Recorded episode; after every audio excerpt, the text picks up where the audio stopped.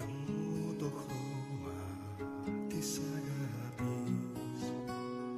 Ποιος θα μου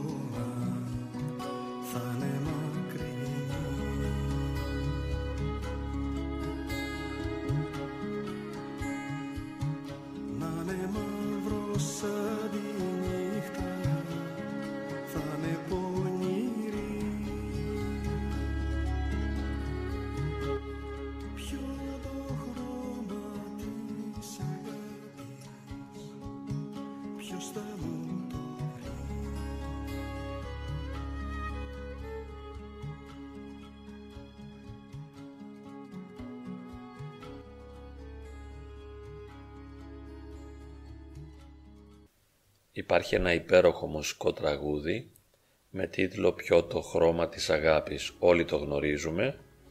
Έχει γράψει τους στίχους και τη μουσική ο Λουδοβίκος των Ανογίων. Το τραγουδάει ο ίδιος και θα θέλαμε να πλησιάσουμε για λίγο το νόημα των στίχων. Βέβαια είναι λίγο προσβολή και βλασφημία να πλησιάζεις ένα ποίημα και μάλιστα ένα μουσικό ποίημα όπως είναι αυτό το κομμάτι και σίγουρα δεν μπορούμε να το εξαντλήσουμε νοηματικά και κυρίως βιωματικά διότι οι στίχοι και η μουσική μας αγγίζουν βιωματικά και όχι γνωστικά. Οπότε εμείς τώρα μιλώντας και χρησιμοποιώντας τον πεζό λόγο είναι αδύνατον να πλησιάσουμε το βάθος και την ποιότητα των στίχων και της μουσικής. Ας κάνουμε όμως μια απλοϊκή προσπάθεια επειδή, επειδή οι στίχοι αυτοί είναι υπέροχοι και η μουσική είναι υπέροχη. Έχουν μια φοβερή ευαισθησία, μια τόσο μεγάλη ευαισθησία που αρμόζει πραγματικά σε αυτό το θέμα, σε αυτή την εμπειρία της αγάπης. Έτσι, με τόσο μεγάλη λεπτότητα, με τόσο μεγάλη προσοχή, θα μπορούσε να προσεγγίσει κανείς αυτό το θέμα, αυτή την εμπειρία, την αγάπη και αναρωτιέται ο στιχουργός και ποιητής ποιο το χρώμα της αγάπης, ποιος θα μου το βρει. Βάζει την ερώτηση και μετά ο ίδιος μας δίνει με πολλούς τρόπους την απάντηση επειδή σίγουρα η απάντηση για το χρώμα της αγάπης δεν μπορεί να είναι μία. Ποιο το χρώμα της αγάπης, ποια είναι η ποιότητα της αγάπης, ποια είναι η ουσία της, ποια είναι η βιωματική της εμπειρία. Πώς αισθάνεται, πώς νιώθει και πώς βιώνει κανείς την αγάπη. Πολύ όμορφα ο ποιητής αναρωτιέται ποιο είναι το χρώμα της αγάπης. Με τη λέξη χρώμα μας αγγίζει αισθητικά και όχι νοητικά και έτσι μιλά για χρώμα. Ποιος θα μου το βρει το χρώμα; Μας βάζει και μας σε έναν προβληματισμό, σε έναν εμπειρικό και βιωματικό προβληματισμό.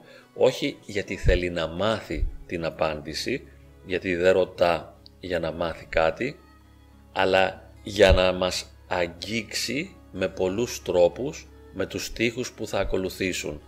Θα δονήσει πολύτροπα την ψυχή μας με τους στίχους που ακολουθούν.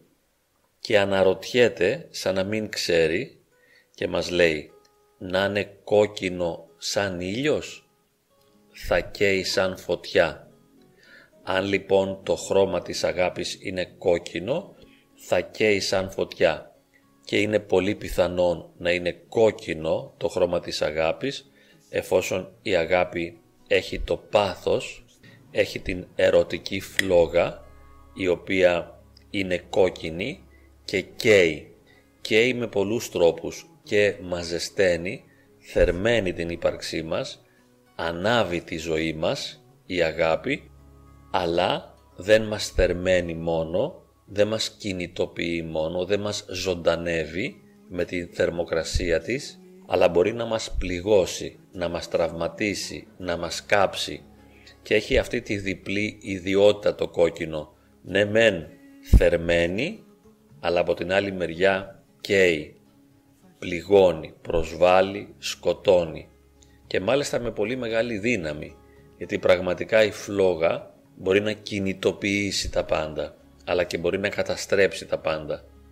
Αναρωτιέται μετά κίτρινο σαν το φεγγάρι θα έχει μοναξιά. Αν το χρώμα της αγάπης είναι κίτρινο σαν το φεγγάρι θα έχει μοναξιά. Το φεγγάρι είναι μοναχικό, είναι μόνο του, γυρίζει γύρω από τη γη μόνο. Και όταν είναι κίτρινο είναι υπέροχο, είναι πιο ωραία το φεγγάρι να είναι κίτρινο από το να είναι λευκό. Εκεί όταν αρχίζει να φαίνεται όταν αρχίζει να ανατέλει μετά τη δύση του ηλίου, ιδιαίτερα όταν είναι μεγάλο, όταν έχει πανσέλινο και ανατέλει κίτρινο το φεγγάρι, έχει ένα πολύ μεγάλο συμβολισμό. Πραγματικά φανερώνει και αποκαλύπτει την αγάπη, αλλά με έναν άλλο τρόπο, με έναν τρόπο ερημικό, γιατί η αγάπη έχει μέσα της και την ερημία. Κίτρινο το φεγγάρι, μοναξιά και πόσες φορές δεν έχουμε βιώσει την απουσία της αγάπης, την απουσία της εμπειρίας της αγάπης και νιώθουμε μόνοι και όταν βλέπουμε το φεγγάρι να ανατέλει κίτρινο είναι σαν να μας τραυματίζει ακριβώς, ακριβώς εκεί που πονάμε, στην απουσία της αγάπης. Είναι σαν να μας λέει να υπάρχει η αγάπη αλλά δεν μπορείς να την πλησιάσεις. Η αγάπη είναι η βαθύτερη σου ανάγκη, αλλά εσύ τώρα την βιώνεις ως απουσία. Είναι σαν ένα σήμαντρο το φεγγάρι, κίτρινο και ανατέλει και μας λέει η αγάπη δεν είναι στη ζωή σου και νιώθεις μόνος και έχεις μια κοινωνία με το φεγγάρι, μια ενότητα. Αυτό είναι μόνο και γυρίζει γύρω από τη γη και εσύ είσαι μόνος και στρέφεσαι γύρω από τον εαυτό σου και συνεχίζει ο ποιητής να έχει του ουρανού το χρώμα θα είναι μακριά. Εδώ αν έχει του ουρανού το χρώμα, αν είναι γαλάζια η αγάπη, τότε είναι μακριά. Και πόσες φορές δεν είναι μακριά. Το αγαπημένο μας πρόσωπο δεν είναι κοντά μας. Και αν είναι πραγματικά αγαπημένο, τότε η απουσία του μας πληγώνει ακόμη περισσότερο και αυτό το μακριά, αυτή η απόσταση υπογραμμίζει την αγάπη και βιώνουμε τότε την αγάπη ως απουσία. Το αγαπημένο πρόσωπο δεν είναι κοντά μας, είναι μακριά όπως είναι και ο ουρανός.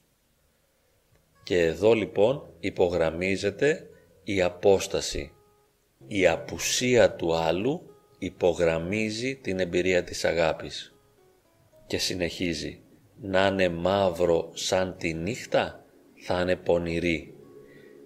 Μπορεί να είναι πονηρή η αγάπη. Κάποιες φορές μπορεί να είναι και πονηρή όταν ο άλλος δεν μας αγαπά πραγματικά, όταν έχει εγωκεντρικά κίνητρα, όταν θέλει να μας εκμεταλλευτεί, όταν θέλει να μας χρησιμοποιήσει για δικό του όφελος, όταν θέλει να απολαύσει κάτι από μας, όταν βάζει το εγώ του πάνω από εμάς και βιώνει μια μορφή αγάπης, μια μορφή έρωτα εγωκεντρικού τύπου. Αυτός ο εγωκεντρικός έρωτας όπου εμείς απουσιάζουμε ουσιαστικά από την δική του ψυχή είναι πονηρή σύμφωνα με τον ποιητή. Έτσι λοιπόν μας λέει να είναι μαύρο το χρώμα της αγάπης σαν τη νύχτα θα είναι πονηρή και πραγματικά κάποιες φορές η παρουσία και η απουσία του άλλου είναι μια νύχτα, είναι ένα σκοτάδι, δεν έχει μέσα της ομορφιά, δεν έχει γλυκύτητα, γιατί ο άλλος μας έχει πονέσει, μας έχει τραυματίσει, μας έχει απογοητεύσει, μας έχει ματαιώσει και εμείς υποψιαζόμαστε την πονηρία του, δηλαδή τον εγωκεντρισμό του και ο έρωτάς μας γίνεται και πάλι πόνος και μοναξιά. Στην επόμενη στροφή αναρωτιέται πάλι ο Λουδοβίκος των Ανογίων ποιο το χρώμα της αγάπης, ποιος θα μου το βρει. Είπαμε ρωτάει σαν να μην ξέρει. Στην ουσία δεν θέλει να μάθει κάτι, θέλει να μας προετοιμάσει για να θέσουμε στον εαυτό μας την απορία ώστε να γονιμοποιηθεί το ψυχολογικό μας έδαφος για να δεχτεί αυτό που μετά αποκαλύπτεται ως ποιητική δόνηση, ως στίχος και μας λέει να είναι άσπρο συνεφάκι φεύγει και περνά.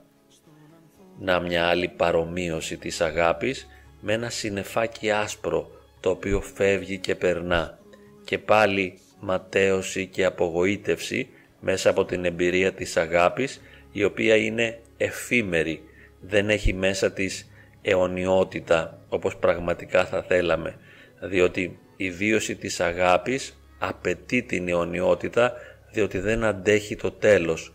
Η αγάπη δεν αντέχει τη διακοπή, το σταμάτημα, την πάυση, την άρνηση. Θέλει να συνεχίσει να υπάρχει για πάντα, διότι η αγάπη είναι η ίδια η ζωή και όταν αγαπάμε ζωντανεύουμε και όταν χάνουμε την αγάπη αισθανόμαστε να πεθαίνουμε. Έτσι λοιπόν το άσπρο συνεφάκι αν φύγει και περάσει μας αφήνει και πάλι μόνους και όχι απλά μόνους αλλά στερημένους από αυτό που έχουμε βιώσει και περνάμε από την πληρότητα της ζωής που είναι η βίωση της αγάπης στην μοναξιά που μας οδηγεί αυτό που έφυγε και πέρασε. Και λέει μετά να είναι άσπρο γιασεμάκι στον ανθό χαλά και το λέει αυτό δύο φορές να είναι άσπρο γιασεμάκι στον ανθό χαλά. Αν είναι άσπρο γιασεμάκι η αγάπη, χαλά ο ανθός γιατί είναι υπερευαίσθητος. Τα ωραιότερα κομμάτια της αγάπης, τα ωραιότερα σημεία της είναι αυτά που μαραίνονται και μετά φέρνουν πόνο. Δεν έχει συνήθως η ανθρώπινη αγάπη, ο ανθρώπινος έρωτας, αιωνιότητα όπως και θα θέλαμε, αλλά έχει τέλος, όπως το γιασεμί ανθίζει και δίνει όλη του την ομορφιά και μετά μαραίνεται, έτσι και η ανθρώπινη αγάπη.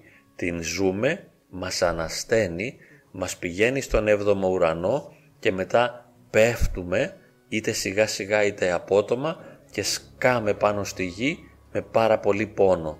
Έτσι λοιπόν αν είναι άσπρο γιασεμάκι έχει πάρα πολύ ευαισθησία και θα φθαρεί, θα μαραθεί και πάλι θα επιστρέψουμε στη βίωση της μοναξιάς και της οδύνης. Συνεχίζει ο ποιητής «Να είναι το ουράνιο τόξο που δεν πιάνεται, όλο φαίνεται πως φτάνω κι όλο χάνεται. Αν είναι το ουράνιο τόξο, έχει όλα τα χρώματα μέσα. Είναι τα πάντα η αγάπη. Είναι η πληρότητα της ζωής και της αλήθειας, αλλά όμως δεν πιάνεται, δεν μπορώ να το φτάσω γιατί δεν είναι κάτι, δεν είναι αντικείμενο, δεν είναι πράγμα, δεν έχει συγκεκριμένη υπόσταση, δεν έχει οντολογική πραγματικότητα, είναι μια βιωματική κατάσταση. Και έτσι λοιπόν ως βιωματική κατάσταση, αν μοιάζει με το ουράνιο τόξο, είναι κάτι υπέροχο αλλά δεν μπορώ να το πιάσω, δεν μπορώ να το σταθεροποιήσω και ίσως δεν μπορώ και να το βιώσω. Γνωρίζω ότι είναι υπέροχο, έχω υποψιαστεί ότι είναι υπέροχο, το έχω αισθανθεί αλλά δεν μπορώ να το πιάσω, δεν μπορώ να το κρατήσω, δεν μπορώ να το κάνω δικό μου. Και τελειώνει και πάλι με την ίδια ερώτηση, ποιο το χρώμα της αγάπης ποιος θα μου το βρει, που όπως είπαμε η ερώτηση αυτή δεν μας καλεί στην αναζήτηση μιας απάντησης, αλλά θέλει να προκαλέσει μέσα μας μια δόνηση, μια απορία, πιο το χρώμα της αγάπης και μια συγκίνηση. Άλλωστε, ο ποιητής όταν γράφει τους στίχους αυτούς είναι ο ίδιος πληγωμένος από την αγάπη, είναι πονεμένος από την αγάπη και θέλει να κοινωνήσει μαζί μας αυτή την εμπειρία. Γι' αυτό και μας βάζει το ερώτημα και μας λέει ποιο το χρώμα της αγάπης. Σαν να λέει εγώ βιώνω μια απορία, έχω χάσει τον πόρο, τον πλούτο, την πηγή που είναι ο πόρος και βρίσκομαι αυτή τη στιγμή στην απορία, είμαι στη στέρηση και έχω ένα πόνο, ο πόνος που πολύ συχνά σχεδόν πάντα συνοδεύει τον έρωτα. Και θέλω να μοιραστώ μαζί σας αυτό τον πόνο. Και γι' αυτό θέτω το ερώτημα και γι' αυτό βάζω και αυτές τις απαντήσεις οι οποίες είναι προκλήσεις όχι όμως για θεωρητικό προβληματισμό αλλά είναι προκλήσεις για μια συγκίνηση, για μια βίωση, για να μας καταστήσει και εμάς μετόχους της δικής του βίωσης. Και διαβάζουμε και πάλι ολόκληρο αυτό το ποίημα. Ποιο το χρώμα της αγάπης, ποιος θα μου το βρει. Να είναι κόκκινο σαν ήλιος, θα καίει σαν φωτιά. Κίτρινο σαν το φεγγάρι, θα έχει μοναξιά. Να έχει του ουρανού το χρώμα, θα είναι μακριά. Να είναι μαύρο σαν τη νύχτα, θα είναι πονηρή. Ποιο το χρώμα της αγάπης, ποιος θα μου το βρει να είναι άσπρο συνεφάκι, φεύγει και περνά. Να είναι άσπρο γιασεμάκι, στον ανθό χαλά. Να είναι το ουράνιο τόξο που δεν πιάνεται, όλο φαίνεται πως φτάνω κι όλο χάνεται. Ποιο το χρώμα της αγάπης, ποιος θα μου το βρει. Και τελικά η αγάπη είναι όλα αυτά τα χρώματα μαζί και είναι και ουράνιο τόξο, αλλά και το κάθε χρώμα ξεχωριστά και μας καίει σαν φωτιά και μας πληγώνει και μας συντρίβει και μας σκοτώνει και μας προκαλεί υπαρξιακά εγκάβματα αλλά και μας θερμαίνει και μας ζεσταίνει και μας ζωοποιεί. Η φλόγα, η πηγή της ζωής, η αγάπη.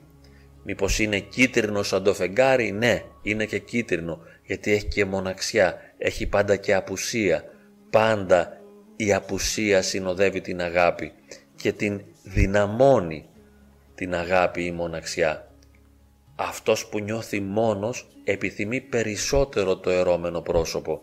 Αυτός που είναι μόνος βιώνει όλο και περισσότερο την απουσία του άλλου και έχει την επιθυμία και άρα τον έρωτα. Η μοναξιά λοιπόν ζωντανεύει και ενεργοποιεί και ξυπνά τον έρωτα να έχει του ουρανού το χρώμα θα είναι μακριά. Ναι, είναι και μακριά. Είναι και αυτό. Είναι και πάντα μακριά η αγάπη. Γιατί είναι άπιαστη. Δεν μπορεί να γίνει σταθερό βίωμα. Να το ζω τώρα και πάντα και στους αιώνες των αιώνων. Όχι. Έρχεται και φεύγει. Και πολλές φορές είναι μακριά. Και καμιά φορά είναι μόνο απουσία. Είναι και οι φορές που δεν υπάρχει καν ερώμενο πρόσωπο. Που ξέρουμε ότι μας λείπει η αγάπη αλλά δεν μπορούμε να τη βιώσουμε. Και τότε είμαστε πραγματικά μόνοι. Και θέλουμε να αγαπηθούμε και αναζητούμε ένα σύντροφο και αυτός δεν υπάρχει, σαν να έχει το χρώμα του ουρανού. Πού είναι ο αγαπημένος μου, είναι στον ουρανό, είναι μακριά, άρα δεν μπορώ να τον ανακαλύψω, δεν μπορώ να τον βρω, δεν μπορώ να τον συναντήσω. Μήπως το χρώμα της αγάπης είναι και μαύρο σαν τη νύχτα, ναι, είναι και πονηρό, γιατί όλες οι αγάπες κρύβουν από πίσω εγωκεντρικά κίνητρα και δεν είναι η ερωτική αγάπη αλτρουιστική. Αλτρουιστική πλήρως είναι μόνο η θεϊκή αγάπη, είναι μόνο η αγάπη του Θεού. Αυτή ου ζητεί τα εαυτής, αυτή προσφέρεται μόνο, χωρίς να θέλει τίποτα πίσω. Όμως στον ανθρώπινο έρωτα, στην ανθρώπινη αγάπη πάντα κάτι θέλουμε πίσω, κάτι ζητάμε και είναι αυτό που δεν παίρνουμε και μας βυθίζει στο σκοτάδι και όλες οι αγάπες είναι και μαύρες γιατί όλες οι αγάπες έχουν μια κρυφή πονηρία την πονηρία των εγωκεντρικών κινήτρων του άλλου αλλά και την πονηρία των δικών μας εγωκεντρικών κινήτρων που θα κάνουν τη βίωση της αγάπης να είναι μαύρη, σκοτεινή σαν νύχτα. Αλλά μήπως δεν είναι άσπρο συννεφάκι που φεύγει και περνά; Βεβαίως είναι. Πολλές φορές είναι. Άσπρο συννεφάκι, υπέροχο, που εμείς το φανταζόμαστε με τον τρόπο που θέλουμε. Εμείς του δίνουμε τη μορφή που θέλουμε ή πιανόμαστε από τη συγκεκριμένη μορφή και κάνουμε φαντασιώσεις και φανταζόμαστε την υπεροχή ότι βρήκαμε αυτό που ζητάμε και ζούμε αυτή την εμπειρία της έκστασης και της υπέρβασης. Κι όμως είναι μόνο ένα άσπρο συννεφάκι που σε λίγο ο φυσικός άνεμος θα το πάει μακριά από μας και θα έρθει, θα το δούμε, θα το φαντασιώσουμε και μετά θα το χάσουμε. Και μήπως η αγάπη δεν είναι άσπρο γιασεμάκι που στον ανθό χαλά; Και βέβαια γιασεμάκι, λευκό, αγνό, με την ομορφιά, με το άρωμα κι όμως δεν θα μείνει για πάντα, θα μαραθεί γιατί όλα τα ανθρώπινα είναι μάταια και όλα έρχονται και παρέρχονται και πραγματικά αυτό το άσπρο γιασεμάκι, το τόσο ωραίο, το τόσο όμορφο, το τόσο συγκινητικό θα περάσει, θα μαραθεί, θα χαθεί. Στον ανθό θα χαλάσει το άσπρο γιασεμάκι, θα χαλάσει ο ανθός και πάλι θα έχουμε τον πόνο γιατί δεν θα μπορέσουμε ποτέ να βιώσουμε την αγάπη χωρίς τον πόνο, σε αυτόν τουλάχιστον τον κόσμο. Αγάπη και πόνος πάνε πάντα μαζί. Και τελειώνει, μήπως είναι το ουράνιο τόξο που δεν πιάνεται, που είναι σαν να το φτάνω και ολοχάνεται. Ναι, το ουράνιο τόξο, το οποίο είναι και αυτό τόσο υπέροχο, χωρίς όμως να υπάρχει, χωρίς όμως να έχει μια πραγματική οντότητα.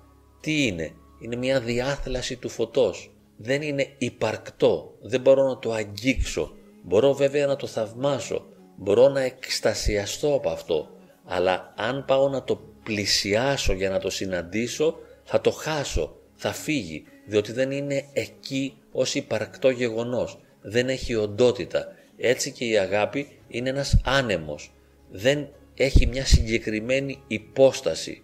Είναι μια εμπειρία η οποία δεν υπάρχει κάπου δεν μπορώ να την ανακαλύψω κάπου και δεν μπορώ να την κρατήσω για πάντα. Γι' αυτό σαν το ουράνιο τόξο δεν πιάνεται και όταν την φτάνω και λέω την έχω χάνεται. Άλλωστε και τον αγαπημένο αν τον πάρεις κοντά σου, αν τον κάνεις κτήμα σου, αν τον έχεις πραγματικά και αν σου παραδοθεί θα χάσεις την αγάπη, θα χάσεις τον έρωτα διότι δεν θα έχεις τον πόθο και πώς θα υπάρξει πόθος και επιθυμία χωρίς την έλλειψη. Άρα δεν μπορεί να υπάρχει ο έρωτας ως πληρότητα ποτέ, γιατί ο έρωτας έχει ανάγκη από την έλλειψη. Όμως η έλλειψη συνοδεύεται πάντα από τον πόνο. Γι' αυτό ο έρωτας δεν μπορεί να πιαστεί ποτέ ως πληρότητα ζωής, ως αληθινό νόημα ζωής, αλλά θα είναι πάντα μια απουσία και θα έχει όλα αυτά τα χρώματα, τα όμορφα και τα άσχημα και θα είναι και κόκκινος και κίτρινος και λευκός, θα είναι και ουράνιο τόξο, δεν θα υπάρχει κάτι που δεν είναι. Αλλά σίγουρα ενώ θα είναι τα πάντα, θα είναι και το τίποτα. Και ενώ θα είναι πληρότητα ζωής, θα είναι και κενότητα. Και ενώ θα μας προσφέρει τα πάντα, θα μας τα παίρνει όλα. Και θα είναι πάντα η χαρά και η λύπη, η ζωή και ο θάνατος, η ευτυχία και η δυστυχία, η πληρότητα ζωής και η απουσία και κατά κάποιον τρόπο εμείς οι άνθρωποι είμαστε καταδικασμένοι να αγαπάμε γιατί αυτή είναι μια βαθιά αναγκαιότητά μας να κυνηγήσουμε την πληρότητα της αγάπης και είμαστε καταδικασμένοι και να αποτυγχάνουμε. Σε εισαγωγικά το καταδικασμένοι, γιατί είναι και το πιο υπέροχο που μπορούμε να βιώσουμε. Αγαπάμε και πονάμε και μετά και πάλι αγαπάμε και πονάμε και δεν μπορεί να υπάρξει το ένα χωρίς το άλλο. Έτσι λοιπόν η αγάπη είναι κατά κάποιον τρόπο ένα ουράνιο τόξο με την έννοια ότι περιέχει όλα τα χρώματα. Είναι ουράνιο τόξο διότι δεν πιάνεται. Είναι ουράνιο τόξο διότι δεν μπορεί να γίνει δικό μας. Είναι ουράνιο τόξο γιατί δεν έχει συγκεκριμένη αρχή και συγκεκριμένο τέλος. Είναι ουράνιο τόξο διότι είναι μια διάθλαση του φωτός και δεν μπορούμε να κάνουμε τίποτα άλλο παρά να το κυνηγήσουμε και να μην το πιάσουμε ποτέ. Το έχουμε ανάγκη, το ζούμε και το χάνουμε. Την ώρα που το κρατάμε μας διαφεύγει. Την ώρα που γίνεται σίγουρα δικό μας το έχουμε ήδη χάσει. Όμως ως άνθρωποι δεν μπορούμε να κάνουμε τίποτε άλλο παρά να είμαστε εραστές του έρωτα. Δεν μπορούμε να κάνουμε τίποτε άλλο παρά να αγαπάμε την αγάπη. Γιατί η αγάπη είναι η ίδια μας η ζωή.